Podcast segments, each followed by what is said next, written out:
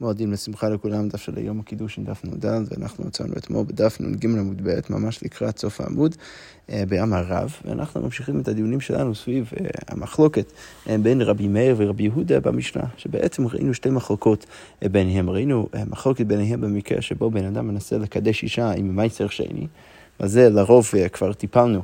אה, ושראינו שם שרבי מאיר אומר שבין אם הוא מקדש אותה במייסר שני, בשוגג או במזיד, בין כך ובין כך זה לא עובד, בעוד שרבי יהודה בא ואומר שאומנם בשוגג זה לא עובד, אבל במזיד זה כן עובד והיא תהיה מקודשת.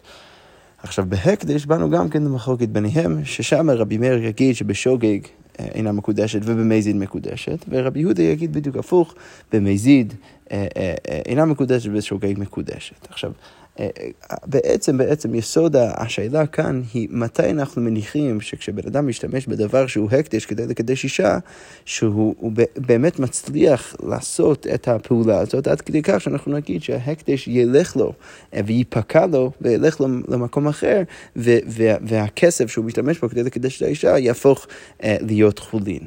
אז, אז הגמרא אומרת, אמר רב, ראינו שלמרות שרבי מאיר אומר במשנה, שמקדש אישה בהקדש, אז בשוגג אה, לא קידש ובמזיד אה, קידש, זה באמת לא כל כך מסתדר עם שיטתו של רבי מאיר כפי שאנחנו מכירים אותו בכל מיני מקומות בש"ס. אז, אז אז רב בא, אה, רב בא ואומר, חזרנו על כל צדדים של רבי מאיר, אנחנו אה, בדקנו את כל הצדדים של רבי מאיר, את כל, ה, את כל השיטות של רבי מאיר כפי שאנחנו מכירים אותם, ולא מצינו הקדש בשוגג אין מתחלל, במה זה מתחלל, ובאמת לא מצינו שרבי מאיר באמת סובר ככה, שמה? שבהקדש, שבשוגג זה לא מתחלל, ובמה זה מתחלל, מה הכוונה מתחלל? שההקדש הולך לו למקום אחר וזה הופך להיות חולין. עכשיו, אה, אה, אה, מה, מה, מה במקום זה כן מצינו? אז רש"י מסביר שמצינו שלכאורה מאיר פשוט תמיד יגיד שההקדש מתחלל, בין אם זה בשוגג, בין אם זה במזיד. אז עכשיו השאלה עולה לגבי המשנה שלנו, למה שרבי מאיר יגיד שכשבן אדם מנסה לקדש אישה והוא עושה את זה בשוגג, שזה לא יעבוד? הרי אם רבי מאיר תמיד אומר שההקדש מתחלל, אז למה שזה לא יעבוד, לא יעבוד במשנה שלנו כשהוא עושה את זה בשוגג? אז כמו אומרת, מה צריך להגיד? ומשנתנו בכותנות כהונה שלא בא לו. צריך להגיד שהמשנה שלנו מדברת על המקרה מאוד מאוד ספציפי, מדובר כאן על הבגדים, על הכותונות של הכהנים, שעוד לא בלו, שהם עדיין בשימוש. שמה, למה זה מקרה שבאמת מסתדר לנו? הואיל וניתנו ליהנות בהן לפי שלא ניתנה תורה למלאכי השרת. עכשיו, רש"י מסביר שמה בדיוק המקרה כאן. מדובר על, על הבגדים של, הכהן, של הכהנים, שכמובן כשהכהנים הם, הם עושים את העבודות שלהם בבית המקדש, אז הם יכולים להשתמש אה, וללבוש את הבגדים שלהם, כמובן, זה, לזה, לזה הבגדים האלו מיועדים. אלא שמה, ברגע שהם מסיימים את, את העבודה, הם צריכים להוריד את הבגדים, הם לא יכולים ליהנות מהם.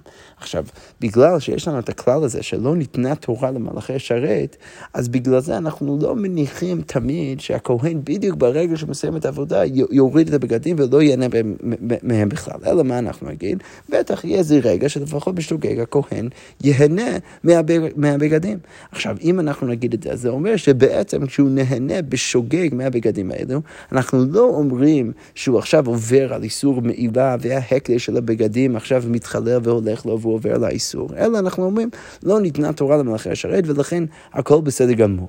עכשיו, כמו כן, אם כבר אנחנו על הבגדים האלו, אז אפשר להגיד שכשבן אדם מנסה לקדש אישה עם הדברים האלו, אז דווקא בהקשר הזה, בסיטואציה כזאת, רבי מאיר יגיד שאם הוא עושה את זה בשוגג, כמו שבדרך כלל כשהכהן נהנה מהבגדים, מהבגדים האלו בשוגג, כמו ששם זה לא מתחלל, כמו כן כאן, כשהוא מקדש אישה בשוגג עם הבגדים האלו, אז הוא לא יצליח וזה לא באמת יעבור.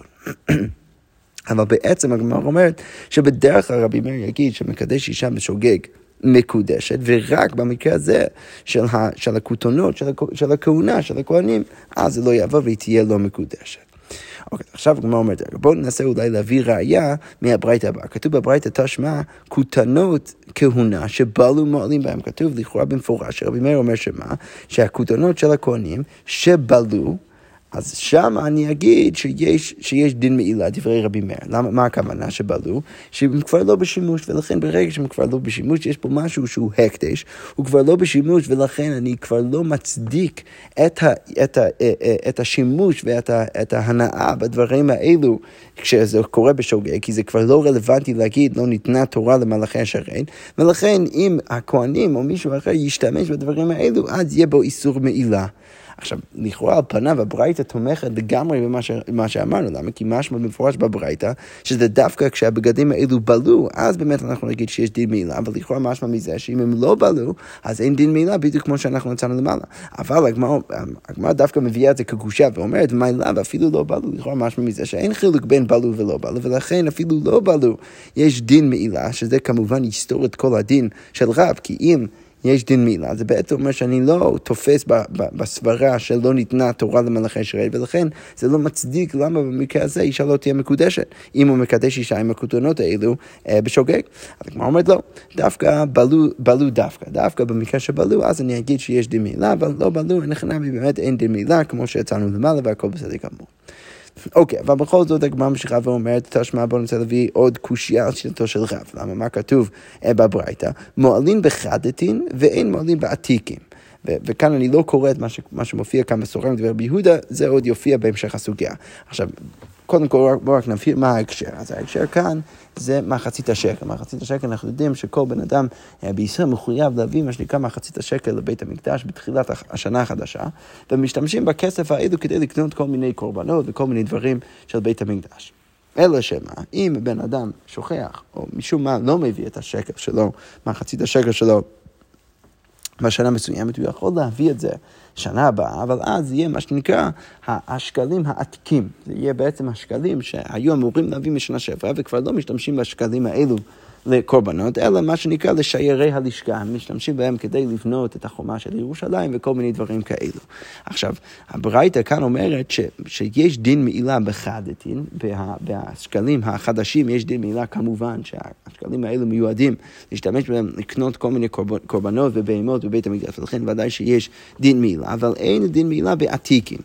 ועל זה מגיב רבי מאיר ואומר, מועלין אף בעתיקים. למה? שהיה רבי מאיר אומר, מועלין בשערי הלשכה. עכשיו, לכאורה יש עם הדבר הזה בעיה, למה? כי אם אנחנו רוצים להגיד כל הזמן שרבי מאיר יגיד שאין דין מעילה ברגע שמדובר על מקרה שאתה לא יכול לא ליהנות מהדברים האלה בשוגג, כמו שהוא אמר עם הכותונות, אז לכאורה גם כאן, בכספים העתיקים, הוא היה צריך להגיד שאין דין מעילה. אז הגמרא אומרת בדיוק את זה, ואמר, למה שיהיה פה דין מעילה? נעמה, הואיל וניתנו ליהנות, היינו צריכים להגיד שבגלל שגם ככה יש אפשרות ליהנות מה, מהמעות האלו, מהכסף האלו, למה? לפי שלא ניתנה תורה למלאכי השרת, דהה חומת העיר ומגדלותיה משערי הלשכה עטו, כי הרי החומה של העיר והמגדלים שבתוך העיר, הם מגיעים גם כן מהכסף הזה, משערי הלשכה, דתנן חומת העיר ומגדלותיה, וכל צורכי העיר באים משערי הלשכה. אז, ובטח עם הדברים האלו אתה משתמש בהם לפחות בשוגג, וזה הכל בסדר גמור, למרות שזה סוג של הקדש.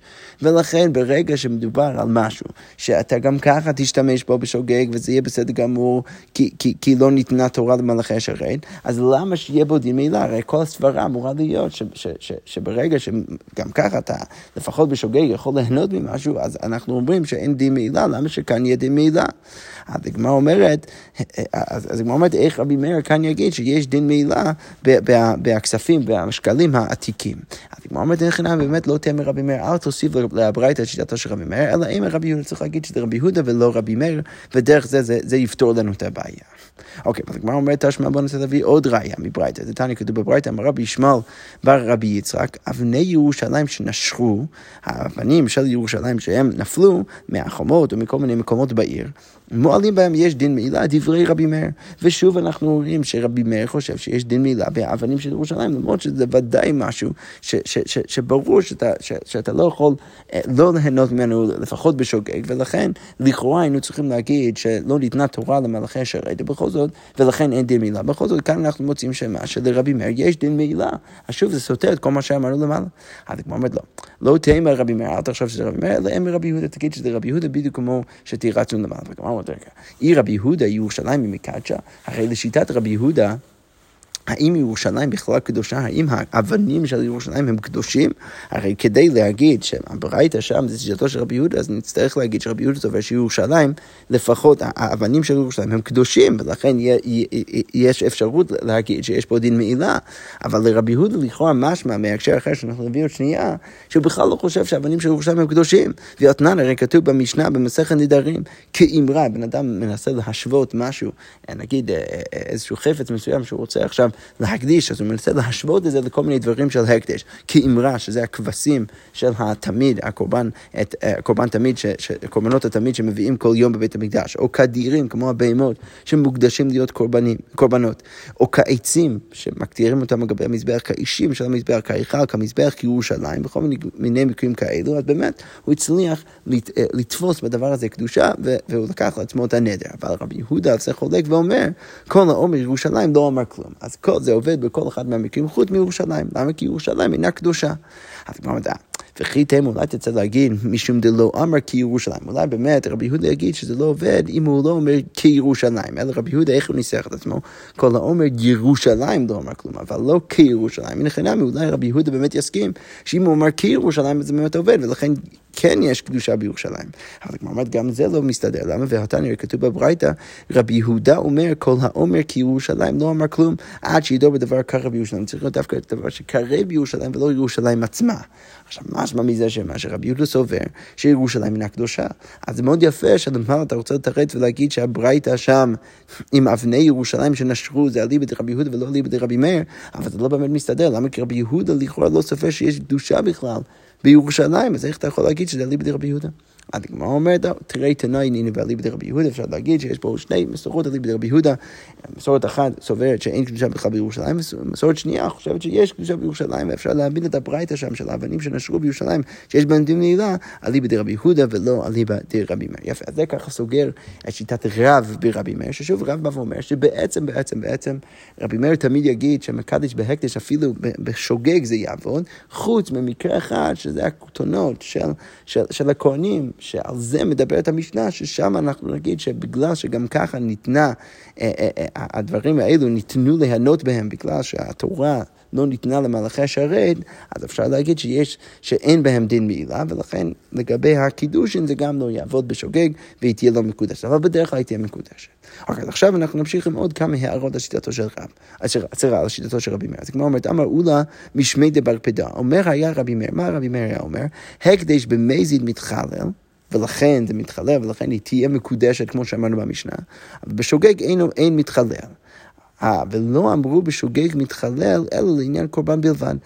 אבל למרות שרבי מאיר תמיד תמיד תמיד יגיד שבשוגג זה לא מתחלל, בכל זאת זה נשמע בהרבה מהמקומות שבשוגג זה כן מתחלל, אבל זה לא באמת נכון. למה? ההקדש עדיין שם, אלא שמה, למה אנחנו אומרים בשוגג מתחלל?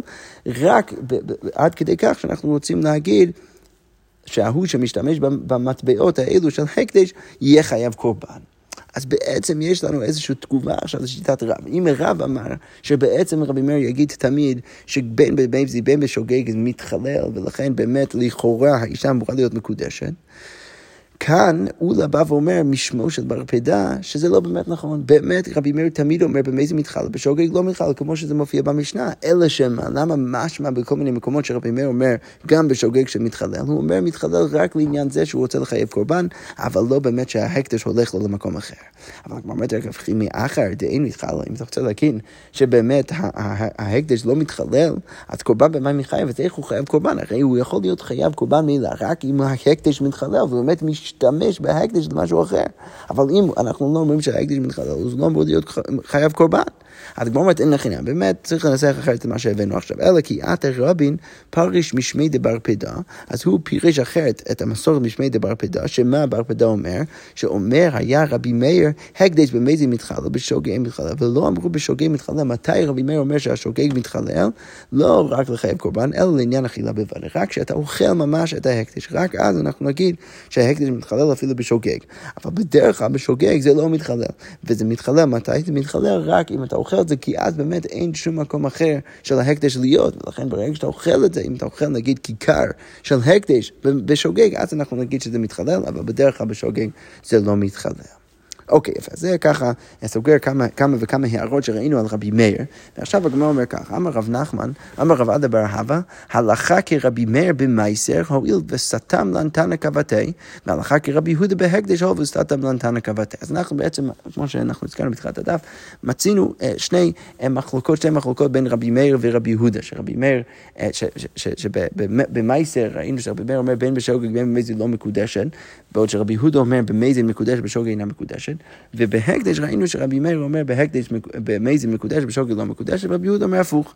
עכשיו כאן, רב עדה בר הווה בא ואומר שלעניין מייסר אנחנו פוסקים כמו רבי מאיר, ולעניין רבי יהודה אנחנו פוסקים, לעניין הקדש אנחנו פוסקים כמו רבי יהודה. עכשיו הוא אומר את כל זה בגלל שלכאורה במייסר יש לנו ברייתא שתומכת בשיטת רבי מאיר, ובהקדש יש לנו ברייתא או מקור שתומכת בשיטתו של רבי יהודה. אז כבר עכשיו תנסה להביא את המקור במייסר שתומך ברבי מאיר, ואת המקור בהקדש שתומך ברבי יהודה.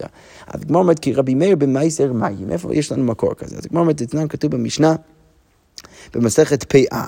כתוב שם כרם רוואי, בואו נזכיר לעצמנו מה זה כרם רוואי, אז אנחנו יודעים שבן אדם ש, שנוטע כרם או כל מיני דברים בשדה, אז יש לזה מה שנקרא דין עורלה לשלושת השנים הראשונים, ואז בשנה הרביעית אז הוא מחויב להביא את הדברים האלו, זה כבר נהיה מותר, אבל זה סוג של הקדש, צריך להביא את זה לירושלים ולאכול את זה בקדושת, בקדושה בירושלים. אז השאלה היא כמה אנחנו בעצם מדמים את הדינים של כרם רוואי לכל מיני דינים אחרים שאנחנו מכירים, נגיד במייסר שני, מייסר שני בסוף זה מאוד דומה, צריך גם להביא את המייסר שני, להפריש את זה, להביא את זה לירושלים, לאכול את זה בקדושה בירושלים. אז הגמרא אומרת, סליחה, אז המשנה שם אומרת שכרם רוואי באנו למחלוק בין, רבים, בין בית שמאי ובית הלל בכל מיני דינים כאלו. אז בית שמאי אומרים, אין לו חומש ואין לו ביאור, למרות שלגבי מייסר שני אנחנו אומרים ש, שכשאתה פודה את, ה, את המייסר שלך על, על, על, על, על המטבעות ועל הכסף, ואתה רוצה להביא את הכסף לירושלים, אתה צריך להוסיף חומש, וגם כן יש דין ביאור, שבשנה השלישית ובשנה השישית של הסבב של השמיטה, צריך להוציא את כל המייסר מהבית. בית שמאי אומר, בית שמאי אומרים שכל הדברים האלו הם שייכים רק למייסר שני, לא שייכים לכרם רפאי, אין לו חומש ואין לו ביאור. ועל בית הלל אומרים, יש לו, יש לו דין אה, חומש ויש לו גם כן דין ביאור. אוקיי, ועוד מחלוקת ביניהם, בית שמאי אומרים יש לו פרט ויש לו עוללות, שזה כל מיני מתנות אה, אה, העניים, שבית שמאי אומרים שזה לא מייסר, עד כדי כך שאני אגיד שכבר אין לו את, את המתנות האלו, אלא זה כמו ממון הדיוט, זה כמו ממון של בן אדם רגיל, אה, ולכן יש לו, יש לו גם כן את הדינים של המתנות של, של העניים. ובית הלל אומרים, כולו לגעת, לא, באמת הכל הולך לגעת, ולא צריך להפריש שום דבר להביא את זה לעניים. אוקיי, אז עכשיו הגמרא שואלת, מה הייתה מדי בית הלל? שוב, אנחנו רוצים להוכיח שבעצם שיטת בית הלל, אפשר לזהות את שיטת בית, הלל עם שיטת רבי מאיר. אז הגמרא אומרת, למה בית הלל אומר מה שאומר? ששוב, כל הדינים האלו של של, של, של מייסר שייכים גם כן בקרב רוואי. אז כמו אומרת גמרי, בית הלל לומדים גזירה שווה קודש קודש ממייסר, מה מייסר יש לו חומש ויש לו ביור, אף קרב רוואי יש לו חומש ויש לו ביור. ובית שמאי לא גמרי קודש קודש ממייסר, ולכן הם חושבים שכל דינים של המייסר הם לא שייכים בקרב רוואי. אוקיי, אבל בית הלל אומרים כמייסר, כמאן סביר לו, שהם אומרים שה... שהכרם רוואי כמו מייסס, כמו, כמו מי הם סוברים, אי כרבי יהודה, אם אתה רוצה להגיד שהם סוברים כמו רבי יהודה, אז מה כולו לגד? למה שהכל ילך לגד? הרי האמר מייסר ממון הדיוט, הרי רבי יהודה במשנה אומר שמייסר זה ממון הדיוט, ולכן זה לא הגיוני שהכל הולך לגד, אלא בטח רבי יהודה יגיד במייסר, וכמו כן בכרם רוואי שצריך להפריש חלק מזה ולהביא את זה לעניים, אלא לאו כרבי מאיר לבטח צריך להגיד שבית הלל סופרים כמו רבי מאיר, שהוא סופר שמייסר זה ממון גבוה, ולכן אגב רבי מאיר יגיד שבין בשוגג בין במזיד לא מקודש. כן?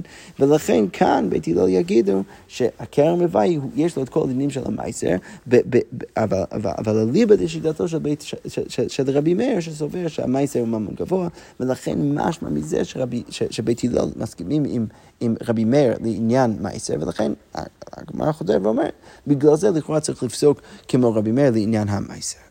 אוקיי, יפה, אז כל זה לגבי מייסה, אבל כי רבי יהודה בהקדש מהי? מה אנחנו נגיד, אה, אה, אה, מאיפה יש לנו מקור שלכאורה תומכת בשיטתו של רבי יהודה בהקדש? שוב, מה רבי יהודה אמר? רבי יהודה אמר שבהקדש, בשוגג, מקודשת, במזיד לא מקודשת. דווקא בשוגג אתה, אתה, ההקדש מתחלל ולא במזיד. אז הגמרא אומרת, דתנן כתוב במשנה במסכת מילה, ש... שכאן מדובר על מקרה שבו בן אדם שולח ביד איזשהו שליח מטבעות של הקדש לחנווני. עכשיו, אה, אנחנו ככה קופצים באמצע, רש"י מסביר שההקשר כאן צריך להבין שגם הפיקח, גם השליח וגם המשלח הם נזכרים והם יודעים שהמעות הם של ההקדש לפני שזה מגיע לחנווני והחנווני לא יודע. אוקיי, אז כתוב שם במשנה, שילח ביד פיקח, אז בן אדם משלח מעות של הקדש ביד פיקח ונזכר, גם הוא, גם המשלח, גם השליח, עד שלא הגיע אצל החנווני, וחנווני מעל כשיוצא, כשהחנווני משתמש, אז הוא עבר על איסור מעילה. עכשיו, מה משמע מזה? שהבעל הבית לא מעל, למה? כי מה שהוא עשה זה היה במזיד, כי הוא כבר נזכר בזה לפני שהחנווני השתמש במטבעות. ומי כן מעל? מי שכן מעל זה דווקא הוא שעשה את זה בשוגג. לכאורה משמע כמו רבי יהודה, שדווקא בשוגג ההקדש אה, אה, מתחלל, ובגלל זה דווקא החנווני מעל. אוקיי, אז כמו אומרת, זה מאוד יפה. מאוד יפה שיש לנו מקור שתומכת בשיטת רבי מאיר במייסר, ומקור שתומכת בשיטת רבי יהודה בהקדש. אבל הגמרא אומרת, רבי יהודה לא מה אתה רוצה להגיד לי שאין שום מקור שתומך בשיטתו של רבי יהודה במייסר? והתנן, הרי כתוב במשנה במסכת מייסר שני, הפודה מייסר שני שלו, בן אדם שפודה את המייסר שני שלו, מוסיף עליו חמישיתו, בין משלו, בין שניתן לו במתנה, כתוב במפורש במשנה, שבן אדם, בין אם הוא קיבל את המייסר שני, וזה בעצם המייס השני שלו, בין אם הוא קיבל את זה מהחבר, מהחבר שלו במתנה, בין כך ובין כך הוא צריך להוסיף חמי, חמישית, הוא צריך להוסיף את הקנס ברגע שהוא פודה את זה, כמו שראינו גם למעלה. עכשיו, עוד נקודה של רקע, שההנחה תמיד תהיה שבן אדם יצטרך להוסיף את החומש רק אבל במקרה שהוא פודה את המייסר שני של עצמו.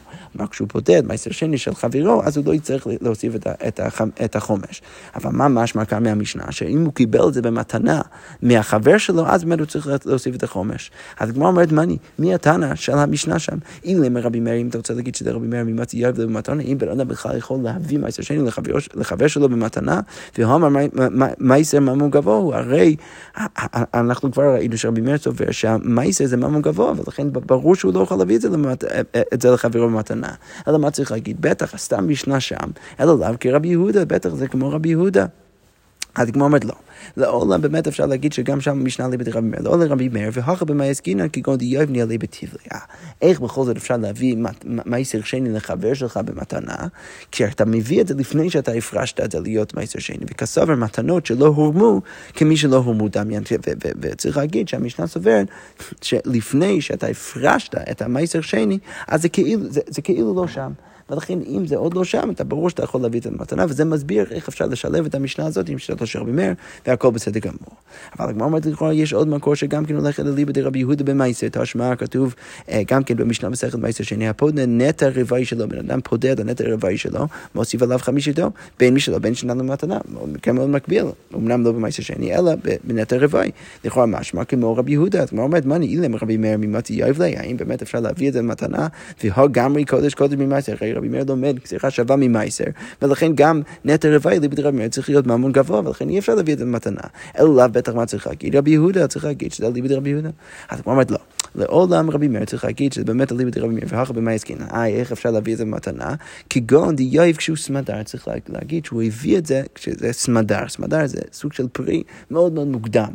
שבשלב הזה, אליבא דרבי מאיר, הוא יגיד שזה עוד לא, אה, זה, זה עוד לא באמת נחשב כפרי, ולכן זה עוד לא נחשב כנטר רפאי, ולכן בשלב הזה אפשר עוד להביא את זה לחבר אה, אה, במתנה, למרות שרבי מאיר סובר שנטר רפאי זה כמו מייסר שני וזה ממון גבוה, כאן באמת זה יהיה אפשרי לעשות, כי זה בשלב הרבה יותר מוקדם. צריך רק להגיד, זה לא כרבי יוסי, צריך להגיד שאנחנו לא סוברים כמו רבי יוסי, דאמר סמדר אסור מפני שהוא פרי, שהוא סובר שכבר בשלב הזה זה אסור מדין עולה, כי זה כבר נחשב כפרי. צריך להגיד שרבי מאיר לא סובר כמו יוסי, ודרך זה אפשר להגיד שגם המשנה הזאת לא על ליבא דרבי יהודה, אלא ליבא דרבי מאיר. אבל כמו אומרת תשמע, בוא ננסה להביא עוד ראייה מאוד משתם בסכן מייסר שני. מה שהכי מנה מייסר בסלע. אם בן אדם קונה מייסר מהחבר שלו, מביא לו סלע. עכשיו, לפני שהוא משלם לו, מה קורה? הערך של המייסר משתנה. לא הספיק לפדותו עד שעמד בשתיים. לא הספיק באמת להביא לו את הכסף עד שזה פתאום אה, אה, אה, עמד בערך של שתי סלעים ולא רק סלע אחד. אז מה המשנה פוסקת? נותן סלע, הוא משתכר בסלע. אז צריך להגיד שהוא מקבל את המייסר, הוא נותן סלע לחבר שלו, והוא בעצם הרוויח סלע. למה? כי עכשיו הוא קיבל משהו ששווה שתיים ולא רק אחד. הוא מייסר שני שלו, והמייסר שני זה באמת שלו. אז כמו אומרת מן, אילם אם אתה רוצה להגיד שהמים משתכר בסלע, איך יכול להיות שהוא משתכר בסלע? הרי ונתן הכסף וקם לו המרחמן, הרי כתוב במפורש בתורה, שדווקא על ידי נתינת הכסף הקניין נעשה, ולכן אם אנחנו מניחים שזה כבר נחשב כמום גבוה, אז, אז הוא היה צריך לא להשתכר בסלע, אלא הקניין הייתה אמורה להיעשות רק בשלב שהוא הביא את הכסף. וכל עוד הוא לא הביא את הכסף, אז הוא לא יכול להרוויח. אלא בטח צריך, צריך להגיד שזה רבי יהודה, שרבי יהודה סובר שזה מומן הדיו, ולכן אני מבין למה, למה, למה עד שהוא לא הביא את הכסף, אז באמת כבר אני אומר שהקניין קרה, כי הוא משך את זה, כמו שאנחנו אומרים, בממון רגיל, שאתה קונה את זה כשאתה מושך ולא על ידי נתינת הכסף. בטח, משמע מזה שהמשנה שם אליבא דרבי יהודה. אז הגמרא אומרת, לא, מאוד למה רבי יהודה צריך באמת להגיד שהמשנה, אה, אה, המשנה שם באמת אכן אליבא דרבי יהודה, אין לכן נמי באמת המשנה שם אליבא דרבי יהודה, אלא שמה, בכל זאת אנחנו פוסקים כמו רבי מאיר, למה? והכה חד סתמה והכה תרי סתמי. אז המשנה הזאת אמנם היא נשנית רק פעם אחת בש"ס של המשניות, ולכן יש אומנם משנה ליבא דרבי יהודה, אבל היא, היא, היא מופיעה רק פעם אחת. אבל המשנה למעלה, שהולכת על ליבא דרבי מאיר, היא מופיעה פעמיים. ולכן ברגע שהיא מופיעה פעמיים בש"ס, גם במסכת שלה, גם במסכת מעשה שני וגם במסכת עדויות, אז אני כבר מבין שצריך לפסוק ככה כמו רבי מאיר. אבל הגמרא אומרת, אגב, היא סתמה דווקא. אם אתה רוצה להגיד ש, שאנחנו פוסקים כמו סתם משנה, אז מה לי חד סתמה, מה לי תרי סתמה, מה זה משנה כמה פעמים זה מופיע בש"ס, איך אתה כל כך בטוח שצריך לפסוק דווקא כמו רבי מאיר ולא כמו רבי יהודה. אז הגמרא אומרת, אמר רב נחמן בר יצחק, הלך רבי מאיר, הואיל ותנן בבחירת הכוונתי. הנה חינם, באמת, זה לא באמת משנה כמה פעמים זה מופיע. אלא שמה, המקור שתומך בשיטתו של רבי מאיר, מופיע דווקא במסכת עדויות. ורש"י כותב שמסכת עדויות, אנחנו קוראים לו מסכת בחירתה. כי צריך להבין שמה שמופיע במסכת עדויות, ככה אנחנו פוסקים, ולכן דווקא צריך לפסוק כמו רבי מאיר, ולא כמו רבי יהודה, לפחות בעניין המעשה. יפה, אנחנו נעצור כאן, ונמשיך בעזרת השם עם המשך הסוגיה. שכוייח.